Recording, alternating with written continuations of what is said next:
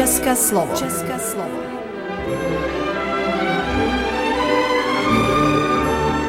Vysílání pro českou menšinu v Srbsku.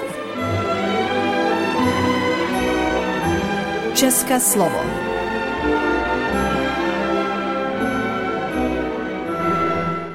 Vážení posluchači, dobrý den. V dnešním 197. vysílání přinášíme novinky z České republiky, končíme seriál o české škole v Brazílii, zároveň představujeme nový satirický seriál o tom známém vojáku Švejkovi. Nakonec uslyšíte i hezky česky s Petrou Jiráskovou. Přejeme vám příjemný poslech. České slovo. Co nového v Česku? Česko staví nejvíce dálnic v historii, ale ne ty důležité, varuje expert. Příští rok slibuje historický rekord při výstavbě dálnic, celkem 116 dokončených kilometrů. Pokud se to podaří, bude na dohled dokončení celé páteřní sítě. Výstavbou nepodstatných úseků však stát zbytečně prohlubuje své dluhy. Agentura Czech Tourism zveřejnila statistiky nejnavštěvovanějších míst v Česku za rok 2022. Dominanta hlavního města a podle Guinnessovy knihy rekordů největší hrad na světě se už dlouho drží na prvních příčkách návštěvnosti ze všech míst v Česku. To potvrdila i zmíněná statistika. Na dalších příčkách nalezneme hrad Špilberk v Brně, zámek Lednice, zámek Český Krumlov, zámek Hluboká nad Vltavou, zámek Loučeň, hrad Karlštejn, hrad Loket, Průhonický park a zámek a na posledním místě hrad a zámek v obci Staré Hrady. Stovky lidí si v Praze připomněli památku československých parašutistů. Památku československých parašutistů, kteří za druhé světové války provedli úspěšný atentát na říšského protektora Reinharda Heydricha, si v neděli v Praze připomněli stovky lidí. U pravoslavného chrámu svatých Cyrila a Metoděje v Rézlově ulici se pietního aktu zúčastnili příslušníci armády, vojenští veteráni, příbuzní zemřelých parašutistů, politici i veřejnost. Železniční nákladní doprava skomírá. Ministr Kupka chce snížit poplatek pro menší zásilky. České silnice jsou stále více zaplněné kamiony, zatímco nákladní doprava po kolejích desítky let skomírá a stagnuje. Šéfové železničních firem teď dokonce přiznávají, že ani nemohou být levnější. Ministr dopravy Martin Kupka chce snížit poplatky za použití kolejí alespoň pro menší vlakové zásilky a začít stavět kontejnerové terminály. Česká republika může mít dalšího astronauta. Dostala nabídku, zbývá sehnat peníze. Po více než 45 letech by mohl Čech znovu letět do vesmíru. Česká republika v rámci soukromé mise Axiom dostala nabídku poslat astronauta na oběžnou dráhu Země a na mezinárodní vesmírnou stanici. Letět by mohl už příští rok, pokud by se podařilo pro tuto misi sehnat finance. Politici se teď zabývají tím, jestli by se to vyplatilo a jak to případně financovat.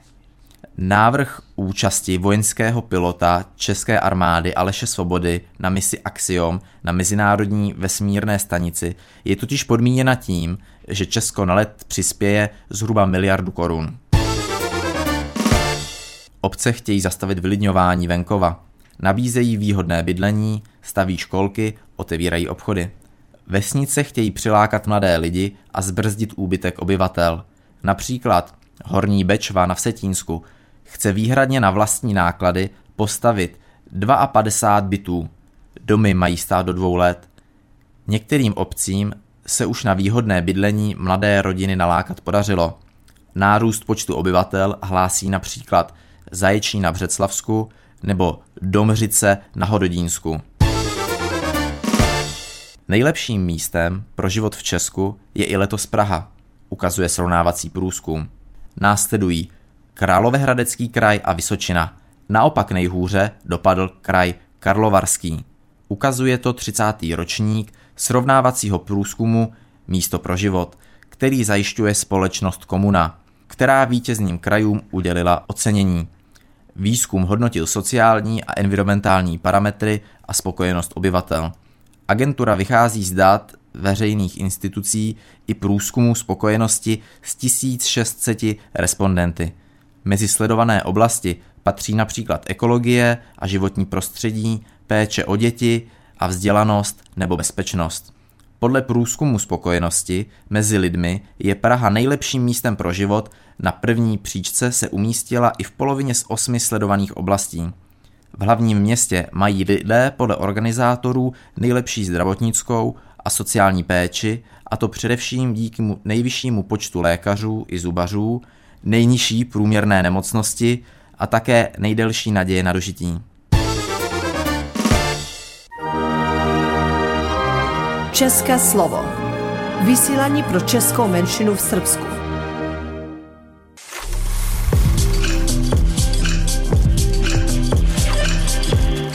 Jste už zmínila, že jste pracovala na knize o Baťovi. Měla jste toto už v plánu předtím, než jste začala vlastně učit krajany, takže vás přímo inspirovala ta zkušenost. Ano, úplně inspirovala ta zkušenost už jako při tom prvním pobytu, kdy jsem byla v Brazílii 2 roky, pak jsem byla v Argentíně a pak jsem se tam vrátila. Při tom prvním pobytu jsem napsala knížku, kde se ti baťovci míhají. Ta knížka se jmenovala Žluté oči vedou domů a byla vyloženě o krajanech.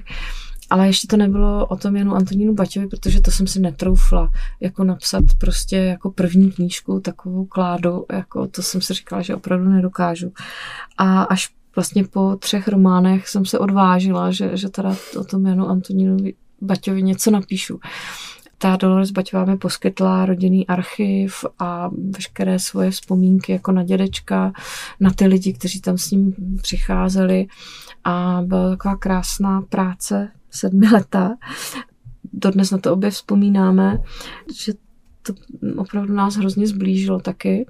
Ale já jsem o Janu Antonínu Baťovi neměla téměř žádné povědomí, kromě teda komunistických fake news, kdy komunisti vypustili do světa takovou černou legendu, že nás Jan Antonín Baťa chtěl s Hitlerem vystěhovat do Patagonie. Jo, to byla taková...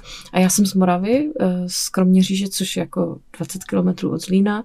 No a tam opravdu jsem věděla, že byly teda 2 Baťové, zakladatel a tady ten Jan Antonín, a že ten Jan Antonín byl fašista a že nás chtěl jako vystěhovat. No, tady ten nesmysl jsem měla v hlavě. A když jsem přijela a Dolores mi začala o tom dědečkovi vyprávět a tak jsem si prostě s hrůzou uvědomila, jaký jsem ignorant totální, jako té české historii, přestože jsem jako vzděláním historik, tak jako nevím nic. Říkala jsem si, že to prostě musím nějakým způsobem napravit, protože opravdu ten jeho životní příběh je fascinující a vůbec příběh té firmy. No a tak jsem si jako dala takový cíl, že to napíšu prostě, a přestože mě to stálo opravdu hodně sil, tak jsem hrozně ráda, že jsem to napsala. No a nevím, jestli to mělo nějaký efekt, jako jestli se to povědomí zvýšilo nebo nezvýšilo, ale každopádně jsem ráda, že aspoň ta Dolores má pocit, že té spravedlnosti bylo učiněno aspoň trošku zadost.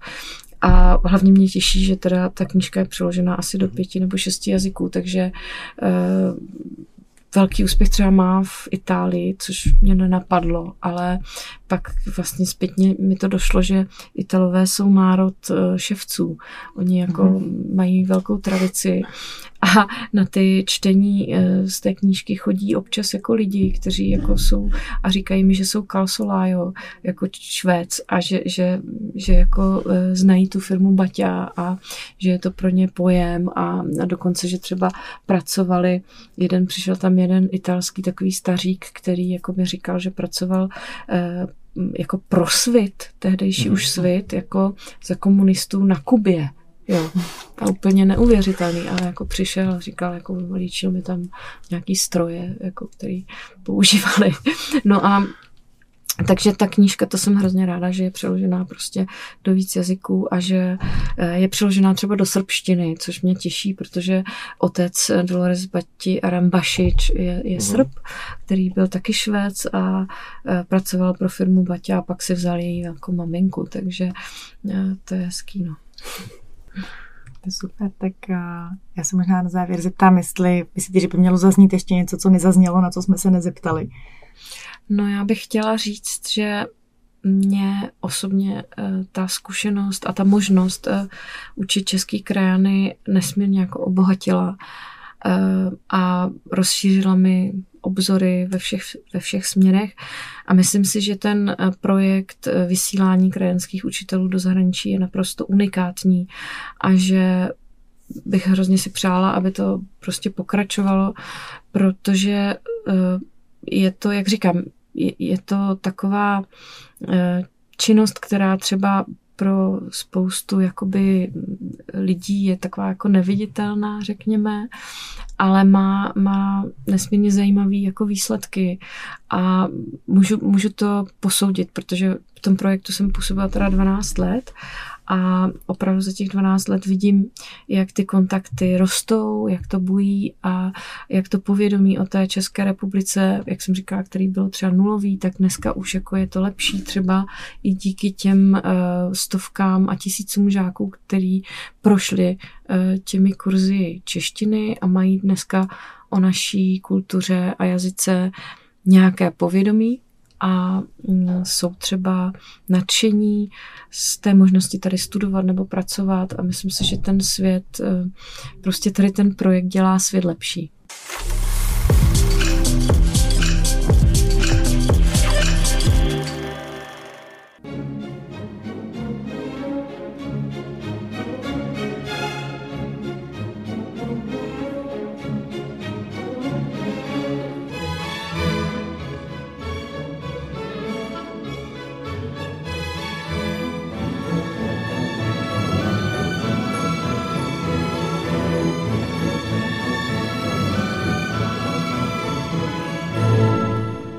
České slovo.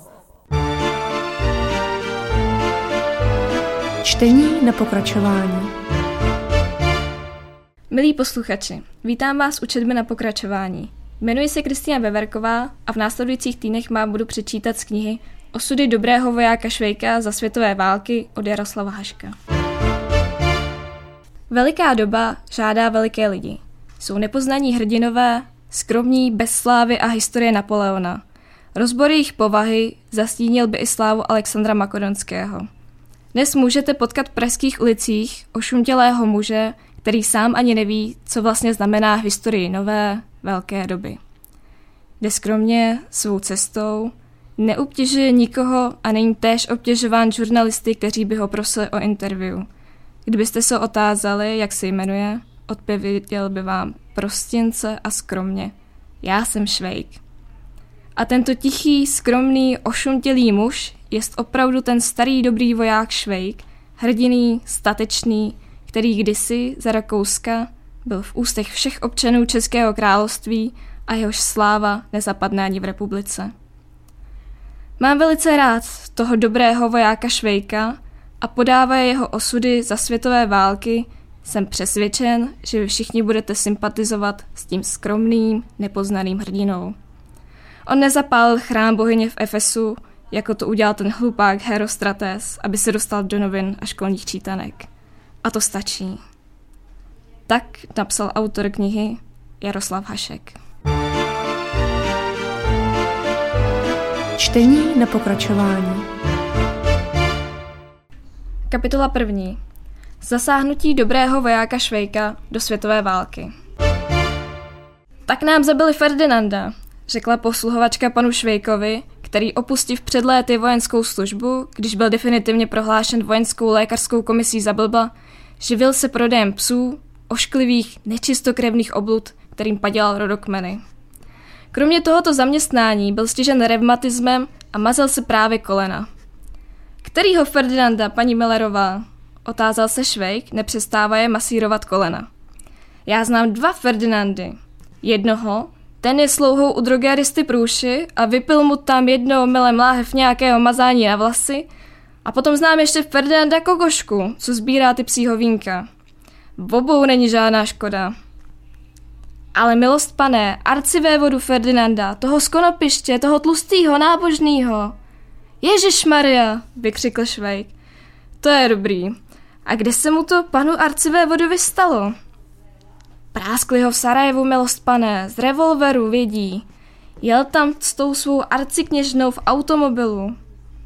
Tak se podívejme, paní Millerová, v automobilu. Jo, takovej pán, to si může dovolit. A ani si nepomyslí, jak taková jízda automobilem může nešťastně skončit. A v Sarajevu k tomu, to je v Bosně, paní Millerová. To udělali asi Turci. My holt jsme jim tu Bosnu a Hercegovinu neměli brát. Tak věda, paní Millerová. On je tedy pan arcivévoda na pravdě boží. Trápil se dlouho. Pan arcivévoda byl hned hotovej, milostpané, to vidí, že s revolverem nejsou žádný hračky. Nedávno taky si hrál jeden u nás nuslík s revolverem a postřílel celou rodinu i domovníka, který se šel podívat, kdo to tam střílí ve třetím poschodí. Některý revolver, paní Millerová, ten vám nedá ránu, kdybyste se zbláznili. Takových systémů je moc, ale na pana arcivévodu si koupili jistě něco lepšího. A taky bych se vsadil, paní Millerová, že ten člověk, co mu to udělal, sá to pěkně oblík. To vědí, střílet pana arcivévodu, to je moc těžká práce. To není jako když pytlák střelí hajnýho. Tady jde o to, jak se k němu dostat. Na takovýho pána nesmíte jít v nějakých hadrech. To musíte jít cylindru, aby vás nesebrali dřív policajti. Ono prej jich bylo víc, milost pane. To se samou sebou rozumí, paní Millerová, řekl Švejk, končí mazání kolen. Kdybyste chtěla zabít pana arcivévodu nebo císaře pána, tak byste se jistě s někým poradila. Víc lidí má víc rozumu. Ten poradí to, ten zas ono a pak se to dílo podaří. To je jako v té naší jemně. Hlavní věcí je vyčíhat na ten správný moment, až takový pán jde kolem. Jako, jestli se pamatuju na toho pána Luchenskýho, ten probodl na šip nebožku Alžbětu tím pilníkem. Procházel si s ní. Pak někomu věřte. Od té doby žádná císařovna nechodí na procházky. A ono to čeká ještě moc osob. A uvidějí, paní Millerová, že se dostanou i na toho cara a cerovnu. A může být, nedej pán Bůh, i na císaře pána, když už to začali s jeho strýcem. On má starý pán moc nepřátel, ještě víc než ten Ferdinand. Jako nedávno povídal jeden pán v hospodě, že přijde čas, že ty císařové budou kapat jeden za druhým a že jim ani státní návladnictví nepomůže. No, pak neměl na útratu a Hostinský ho musel dát sebrat. No a on mu dal facku a strážníkovi 2 a pak ho odvezli v Košetince, aby se vzpamatoval. Jo, paní Millerová, nesedí o věci. To je za ztráta pro Rakousko. Když jsem byl na vojně, tak tam jeden infanterista zastřelil hejtmana. Naládoval flintu a šel do kanceláře. Tam mu řekli, že tam nemá co dělat, ale on pořád vedl svou, že musí s panem hejtmanem mluvit. Ten hejtman vyšel a hned mu napařil kasárníka. On vzal flintu a bouchl ho přímo do srdce. Kulka vyletěla panu hejtmanovi ze zad a ještě udělala škodu v kanceláři. Rozbila flašku ingoustu a ten polouřední akta. Co se stalo s tím vojákem? Otázala se po chvíli paní Millerová, když se Švejk oblékal. Oběsil se na kšandě, řekl Švejk, čistě si tvrdý klobouk. A ta kšanda nebyla ani jeho. Tu si vypůjčil od profúsa, že mu případají kalhoty. No, měl čekat, až ho zastřelej. To vědí paní Millerová, že v takových situacích, kde každému hlava kolem, profousa za to degradovali a dali mu 6 měsíců. Ale on si je neodseděl. Utek do Švejcár a dneska tam dělá kazatele nějaký církve. Dneska je málo poctivců, paní Millerová. Já si představuju, že pan arcivévoda Ferdinand také v tom Sarajevu zřejmě v tom člověkovi, co ho střelil, viděl nějakýho pána poctivce. Je to nějaký pořádný člověk, řekl si, když po něm volá slávu. A zatím ho ten pán bouch.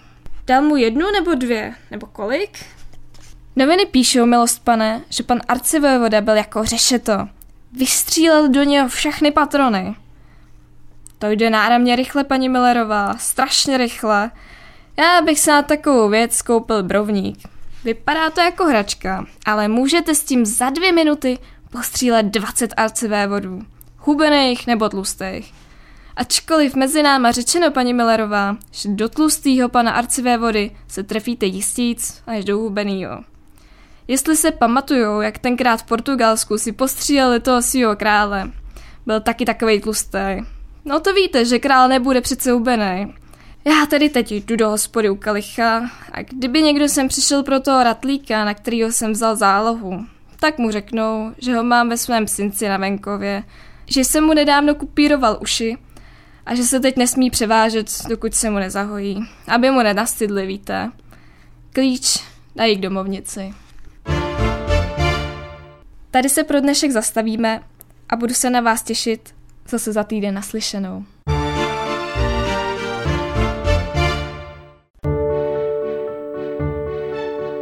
Hezky česky.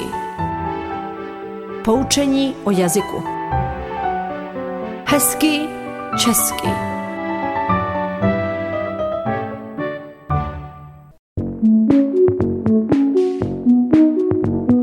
Ústav jazykové a odborné přípravy Univerzity Karlovy uvádí. Dobrý den všem. Přichází nový podcast. Doufám, že jste poslouchali ten minulý, protože budeme pokračovat ve stejném tématu. Vzpomínáte si, co to bylo? Zimní radovánky, lyže, běžky, sníh a Krušné hory. Možná přemýšlíte, co zajímavého vám ještě můžu říct. Nebojte se, je toho hodně. Už víte, že když si chcete pořádně zalyžovat, nejlepší bude vydat se za hranice. Češi nejčastěji jezdí do Rakouska nebo do Itálie. Ale zaběžkovat si, to v České republice není problém.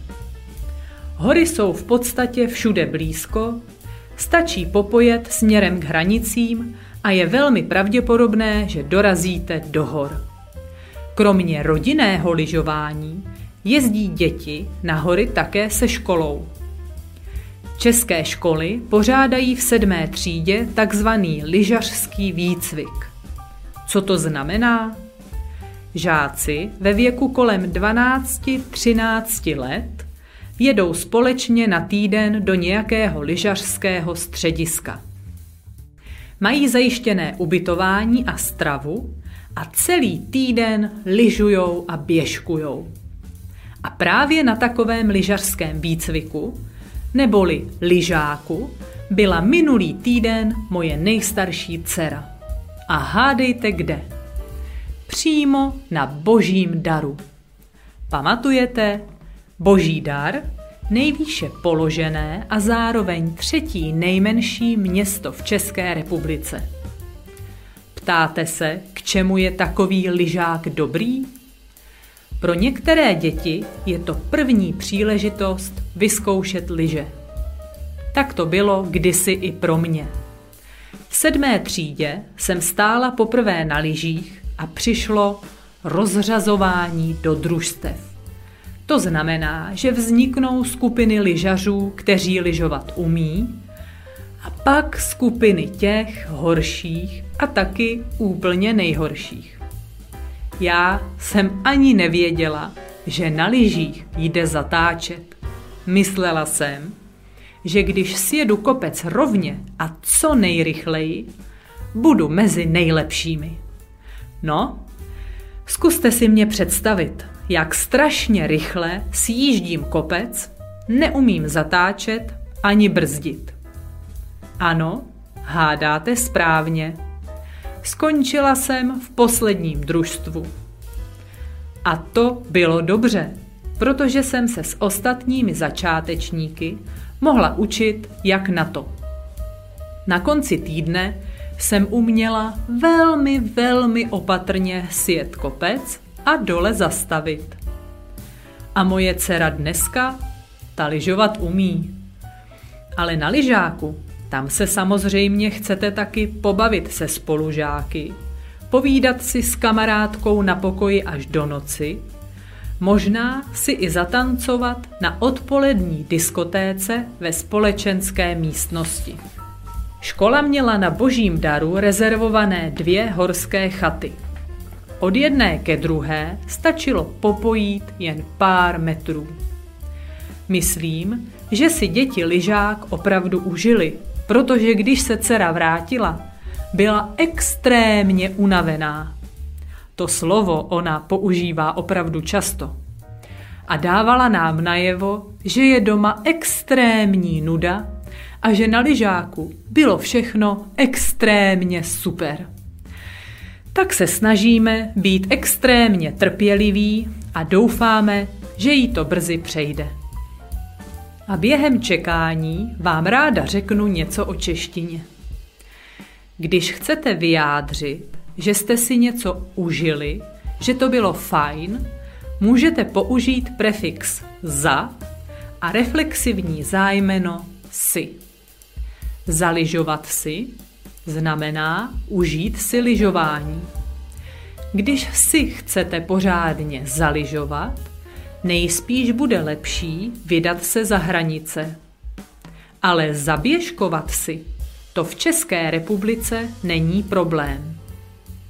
Možná si na lyžáku zatancujete na odpolední diskotéce. Jak vidíte, je to obvykle nějaký pohyb. Můžete si taky zaběhat nebo zaskákat na trampolíně, o víkendu si zajezdit na kole nebo zaplavat v bazénu. Dalším zajímavým prefixem je popo. Zní to legračně, že? Když použijete popo, obvykle to znamená trošku nebo malý kousek. I tenhle prefix se nejčastěji objevuje u sloves pohybu. Stačí popojet směrem k hranicím, to znamená, stačí jet chvilku, je to blízko. Od jedné chaty ke druhé stačilo popojít jen pár metrů. Můžete si taky poposednout, když vás tlačí židle. Někoho popostrčit, když se potřebuje rozjet na tobogánu, nebo aspoň kousek popoběhnout, když spěcháte na vlak. Dnes to možná bylo trochu těžké. Zkuste si zacvičit a potom poslouchat ještě jednou. Ráda jsem si s vámi dnes popovídala, aspoň trošku. Mějte se hezky, ať vás zima těší, naslyšenou příště, Petra.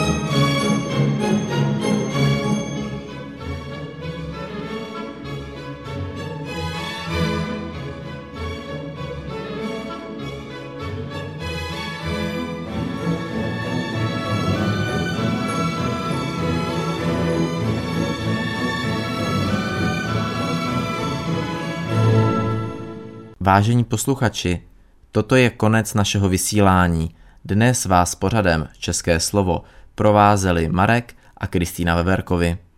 Těšíme se na vás zase příští čtvrtek, do té doby naslyšenou. Redaktor pořadu Jaroslav Bodnar.